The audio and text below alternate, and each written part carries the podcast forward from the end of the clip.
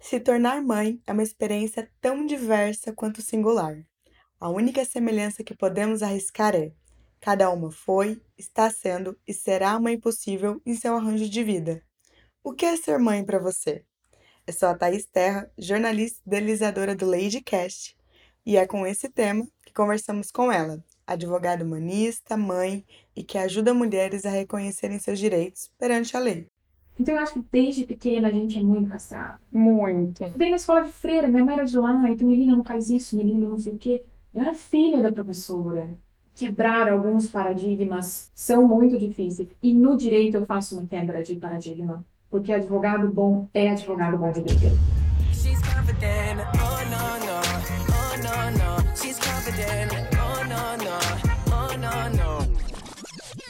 essa é Camila Juliana, nossa advogada humanista. Cara, tô muito feliz que a gente tá gravando esse primeiro episódio com você. Queria agradecer mesmo te conheço já há um tempo, né? É muito bom que a gente, de certa forma, criou um vínculo com isso, né? Instantâneo, né? Sim, um carinho. Gosto muito de você, te admiro. Sempre que eu tô trabalhando e vejo você. Mesmo sendo esse conflito ambulante? Você não parece ser um conflito ambulante. Você é a própria boss, linda, maravilhosa. Mas sim, mesmo quando você esse conflito. Obrigada, viu? Prazer em todo mundo. E a gente vai falar hoje, então, sobre o direito da mulher, o direito da mulher na maternagem, o direito da mulher quando ela decide se separar, quando ela decide criar uma relação. E eu sei que essa é a sua área de atuação, né? Você uhum. é especialista em resoluções de conflitos. Uhum. E de uma forma mais. Para o direito de família. Beleza. E aí, Caio, eu queria ver com você, a gente começar assim no, no, no princípio de quando a mulher ela tem introdução à maternagem. E aí, nesse caso, é, quando a mulher ela está iniciando, está trabalhando, ou ela não está trabalhando e ela precisa de algum auxílio de, de medicamentos e no SUS não conseguiu. Enfim, quando essa mulher ela precisa de um, um suporte para continuar com essa gestação saudável e ela não tem um amparo financeiro. Tem alguma coisa que o judiciário pode fazer por ela? Tá. Eu acho que tem algumas dicas importantes que a gente pode dar para a mulher que está é, nessa iminência de querer engravidar, de dar esse passo na vida. Primeira coisa, se ela está trabalhando registrada, ela tem a cobertura de contrato de trabalho e a legislação trabalhista traz licença maternidade, alguns benefícios como estabilidade após o término da licença maternidade. Acho muito importante, se você conseguir planejar essa maternidade, você contribui para o INSS. Vai que você não está trabalhando, paga lá o canezinho do INSS vai pagando um tempo para que você tenha direito à licença maternidade também. Então, se a gente consegue planejar a gravidez, você também consegue planejar e tá pagando lá o INSS e também pedir o benefício. Então, quando a gente pega um pai que não paga pensão alimentícia, a gente percebe como que você não consegue pagar, porque essa mãe que não recebeu a pensão, ela deu o jeito de sobreviver. Então, quando a gente fala de pais não pagantes de pensão, a gente tem que encarar isso como uma falta até de, de civilidade com a mãe. Né? Eu, às vezes eu não posso contribuir como ela esperava. Tudo bem, isso é uma questão. Ela pode querer que eu ganhasse 50 mil, infelizmente eu ganho o salário mínimo. Mas eu vou contribuir dentro do que eu posso. Não contribuir com nada, aí não dá. Tá, e no caso dessa mãe, quando ela tem o registro do pai, o pai uhum. até ele é presente com a pensão, só que ele não visita o filho. Tem alguma coisa judicial que pode ser feita? Sim, a gente estava falando, né, do peso financeiro, mas também do peso emocional para a mãe, né? Essa divisão na criação dos filhos é muito importante. O pai ele e o pai tem que participar. O judiciário até mudou a nomenclatura. Antes ele falava de é, visitação do pai. Hoje não é mais visitação. O judiciário não quer um pai que visita, quer um pai que convive. Então a gente fala em regime de convivência. Esse pai é uma pessoa que convive com o filho. Ela tem que entrar no judiciário, e tem que pedir que seja regulamentada a visita. Convivência. Que dia que esse pai vai vir pegar? A gente falou agora a respeito do judiciário mudar o termo né, de visitação para convivência. convivência. E um termo que me incomoda muito quando a gente fala sobre esse assunto de pensão e contribuição é falar de ah, eu ajudo eu ajudo fulano, eu ajudo a mãe da, da criança. Como que a gente mudar essa questão verbal? Ela pode mudar tudo. Tipo, não é uma ajuda. Você não ajuda essa mulher. Você ajuda essa mulher que está te fazendo o favor de criar essa criança, né? Cai naquilo que a gente falou no começo, né? De como as nossas palavras, como o jeito como você fala, influencia. né? Eu odeio também esse termo. A mãe não precisa de ajuda. É seu dever, como pai, contribuir para o sustento dessa criança. Eu estava pesquisando para a gente ter essa conversa e vi que só no estado de São Paulo, em 2021, a gente teve mais de 100 mil crianças registradas sem o nome do pai. Como que a gente constitui uma família quando essa mulher ela se vê sozinha? É, eu já vi você falando sobre algumas nomenclaturas e eu queria que você explicasse um pouco para a gente a respeito disso. Assim. São as novas formas de família, né? Há pouco tempo atrás, a gente tinha aquela família engessada do pai, mãe e filhos. Essa era a, a família raiz, aquela família formal. Hoje nós temos a família monoparental, né, que é aquela formada por pai ou a mãe que reside com os filhos não tem ali o cônjuge ou o companheiro, ela sozinha ou ele sozinha cria esses filhos. É uma família? É sim uma família, é, necessita do respaldo do judiciário e da proteção. Existe, é, todos os anos, acontece uma campanha nacional para é, registro de crianças, quando os pais voluntariamente desejam reconhecer a paternidade dos filhos. E tem, uma, tem que ter uma campanha nacional para isso, nacional. gente. Olha o tanto e... que isso é grave, pelo amor. Tem que ter uma campanha. Vamos fazer a campanha de vacinação. Agora a campanha para ser pai, tá? Vamos lá. Pai, e aí não tem custo. E ele pode ir lá e reconhecer. Porque quando a gente fala de reconhecimento, a gente vê a parte patrimonial. Mas para criança, para adolescente, é muito difícil ele pegar um RG que não tem o nome do pai. É muito. Deve ser muito dolorido. Dolorido, né? Dolorido. Deve ser dolorido eu tenho sentido uma, uma forte, um forte processo de conseguir colocar a mulher em pé de igualdade com o homem. Então, a gente encontra é, juízes, promotores de justiça, é, com um olhar para a mulher. Só que esse olhar, ele não pode ser sempre com o olhar de vítima. A mulher, ela tem que ser colocada em um patamar de igualdade. Porque quando você é vista como vítima, você também não está em igualdade ela não é vítima dessa situação. O casamento frustrado, né, um casamento que não deu certo, ela não pode sair como vítima. Não, uma pessoa com igualdade, vou criar os meus filhos, você me dá o suporte que você pode, nós vamos seguir a vida. Eu quero estabelecer leis e regras e, de, e delimitar é, pensão, guarda e tudo mais, como tem que ser. Essa visão da mulher vitimizada me incomoda também. Nós não precisamos disso. A gente precisa entender os nossos direitos e ter eles preservados. E aí entra a educação, né? Aí entra. Eu, eu acredito, Thaís, que a informação é o que vai trazer o empoderamento para a mulher. A gente fala muito de empoderamento feminino. É, as pessoas levantam muito essa bandeira. Eu acredito que a gente precisa fazer realmente um esforço muito grande, precisa de políticas públicas no sentido do empoderamento não só das mulheres, mas das minorias, e a gente pode falar de várias minorias. E esse empoderamento vem com a informação. Porque você sabendo o que é seu de direito, você falou, até aqui você vai, daqui para lá não mais. Falar de dinheiro muitas das vezes pode não ser uma tarefa fácil, mas planejar nossas finanças com consciência é decisório para seguir com qualidade de vida para nós e aqueles que amamos. No Lady Bank, você, além de ser tratada como uma lady, tem aconselhamento financeiro para investir com propósito e fazer com que o seu dinheiro beneficie você e as causas que acredita. Acesse ladybank.com.br e seja a lady que quiser. O dinheiro ele pega um lugar da nossa vida que nos dói, né? E é exatamente essa cultura de não. E a gente não fala e aí não tem costume de. Parece que é errado, né? Olha, eu vou te cobrar X reais em nossa, mas porque é meu trabalho? Eu tenho que conseguir te cobrar, né? E coloca o dinheiro para o dinheiro gosta de estar a serviço, o dinheiro gosta de circular. A pessoa também que só guarda dinheiro também acha errado, né? Porque o dinheiro tem que circular. E a gente tem que falar de dinheiro e mulher tem que falar e tem que entender de dinheiro. Até para que ela entenda no divórcio como fazer isso. Quantas vezes, Thaís, eu encontro eu não quero nada.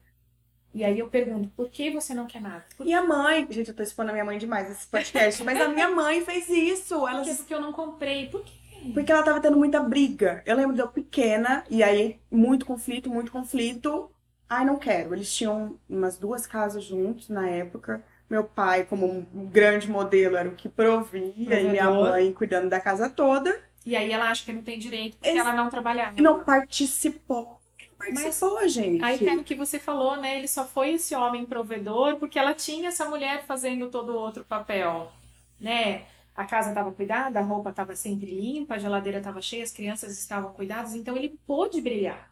Mas sempre falar de dinheiro é difícil. É difícil. Como que normaliza essa questão de falar sobre, Sobre finanças? E eu, voltando para essa questão da mulher, o quanto que não é ensinado pra gente falar de finanças? Educação financeira para mulher não tem. Não existe. Não existe. Nunca ninguém falou comigo até eu ir sozinha pesquisar sobre e estar nesse processo de me educar. E a gente precisa falar sobre dinheiro, a mulher precisa ser ensinada a tratar de dinheiro, a administrar o seu, o seu patrimônio, o seu salário. Nós não estamos falando de pessoas que ganham milhões, é o seu salário. Você tem que saber administrar, eu vou gastar tudo, eu vou guardar ou não. Faz para ter esse empoderamento de estar numa relação feliz. Eu acho que é, me colocando nesse papel, eu tô numa relação feliz. Estou construindo alguns patrimônios, estou fazendo alguns investimentos. Como que tem essa iniciativa de virar assim, então, eu queria deixar algumas coisas claras aqui, escrito, vamos pro cartório? Como é que faz Eu, isso? eu, assim? eu penso que deveria ser mais fácil a gente fazer isso. Não é. Do- É muito complicado. É muito complicado. que não você deveria. resolve com seu marido, Cá? Tudo compartilhado. Você pode expor? Não sei Posso, também. posso. Então, eu sou casada no regime da comunhão parcial de bens, né? A gente, nós nos casamos, nos casamos cedo. Eu não tinha nada, ele também não tinha nada. O regime da comunhão parcial de bens é tudo que for adquirido durante o relacionamento é nosso. O que, é- o que era antes dele é dele, o que era antes meu é meu. É, o que nós fizemos que eu gosto muito? Nós fizemos uma holding familiar. Então, nós criamos uma pessoa jurídica e os nossos bens estão na pessoa jurídica. Eu tenho 50% dessa pessoa jurídica, ele tem 50% dessa pessoa jurídica. Então, assim, é, difícil, é, é segmentar amor de negócio. É segmentar sentimento de patrimônio. Se você misturar, Kai, como que resolve, no caso dessa mulher, que ela sempre exerceu sua força de trabalho para a família, e aí há uma, uma ruptura, eles separam. Como que ela pode. Essa mulher, ela não tem uma instrução, não- em muitos casos ela não tem uma profissão, ela não, tem uma nunca formação, trabalhou, né? não tem uma uma. formação profissional. Como que ela recorre assim? Eu vejo duas situações. Se a gente pega um casamento ou uma união de longo prazo, que essa mulher às vezes já está na terceira idade ou quase na terceira idade, nós podemos falar de uma pensão vitalícia. Então, se você pega um divórcio de uma mulher de 65 anos, 70 anos, 60 anos, que nunca trabalhou, não se instruiu, que vivia no modelo antigo de família, em que o homem era o provedor, a gente faz o divórcio e estabelece uma pensão vitalícia dentro das condições do ali da família, né? E fala em pensão vitalícia. Mesmo se esse homem, se, se o, o financeiro dele provê de, de aposentadorias, no caso. Mesmo que seja de aposentadoria, a gente vai tentar achar um meio termo que essa mulher não saia sem nada, porque ela também vai precisar sobreviver e ela nunca foi incentivada no mercado de trabalho. Então isso é claro pro Isso judiciário. é claro para o judiciário. Legal. E eu queria que você compartilhasse alguma dica prática. Acho que nessa conversa você falou assim que você teve um despertar do que você precisou ter essa ruptura e falar, vou seguir sozinho para seguir o que eu quero fazer, o que eu acredito. E como que essas mulheres elas conseguem ter, de certa forma, um despertar para olhar para suas questões, tanto do âmbito judicial quanto do financeiro? Uma dica, assim, com, com base nos seus casos, da sua percepção, do como que é possível ter esse despertar, assim, nos primeiros movimentos. Eu confesso que durante bastante tempo eu funcionava conforme eu havia sido moldada pela família e pela sociedade. O despertar, para mim, isso foi doloroso. Não digo para você que foi fácil, porque requer uma mudança interna daquilo que você sempre acreditou que era o correto, que era o ideal. Mas eu passei a enxergar com os meus olhos. Isso que eu acho que talvez seja a melhor dica. Talvez você consiga enxergar por você mesma. Você está num casamento que foi escolha sua? Você está vivendo uma relação que efetivamente te faz feliz? A situação com os seus filhos está de modo ideal? Você sente que precisa de alguma alteração nesse sentido? Como que está a sua vida financeira, de trabalho? Você se organizou todos os segmentos? Ah, eu estou equilibrada, minha família, as minhas amizades, o meu trabalho, a minha vida sexual. Eu estou conseguindo fazer? É claro que não, não, não, não vamos ser equilibrados, mas é como aquela dança dos pratos, sabe? Que você vai girando todos os pratos quando um vai caindo. Eu acho que é mais ou menos isso. É, falo por mim. Não é fácil é, sermos a mulher que nós queremos ser. Acredite no advogado, na advocacia, que é o que eu posso falar com mais propriedade, não como uma pessoa que vai incentivar processos e tudo mais, mas que vai tirar suas dúvidas. Procure um advogado para tirar dúvida, instrua-se e tenha coragem. Eu acho que na vida sem coragem é difícil. Então, a coragem para ser, para sustentar aquilo que eu quero ser, e para não ter medo de ser feliz, porque a gente vê, Thaís, pessoas em casamentos infelizes, em relações infelizes, com medo, medo de viver, né? E muitas vezes a felicidade está a um passo do seu medo, né? Então, o seu medo está aqui e a felicidade está aqui do lado. Estou falando isso para vocês, mas para mim também. vai, com, vai sem coragem. Vai com medo mesmo. Vai com medo. Eu, eu pratico isso, né? Muitas vezes eu vou com medo mesmo, mas eu tô indo. Se olha e vai. E vai. E olha, crise existencial é a melhor coisa que tem, porque ela te impulsiona para frente. Eu acredito que a gente aprende pelo amor e pela dor, mas invariavelmente pela dor. Muito então, mais, de formas mais é. rápidas às vezes. Né? Muda o olhar do conflito. Quando você olhar, ai, conflito é péssimo. Cara, o que, que eu vou tirar desse conflito?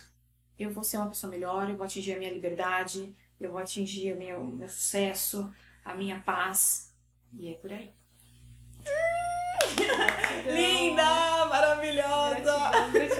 Cá, como é que essas pessoas que estão nos escutando podem acessar o seu material? Eu sei que você é colunista também de um programa na Band, então Isso. passa pra gente os meios de contato. quadro é, Fazendo Direito no Manhã na Band, sábado às 10 horas. Tem o meu Instagram, que eu coloco bastante dica toda semana. Alterações de lei, dicas de processos de família, é Camila Juliana underline ADV. Só por Camila Juliana, que já vai aparecer lá, e ADV de advogado. Tenho também site com meu nome, Camila Juliana. Se colocar no Google também aparece. E eu tô Ela é ranqueada! É ranqueada!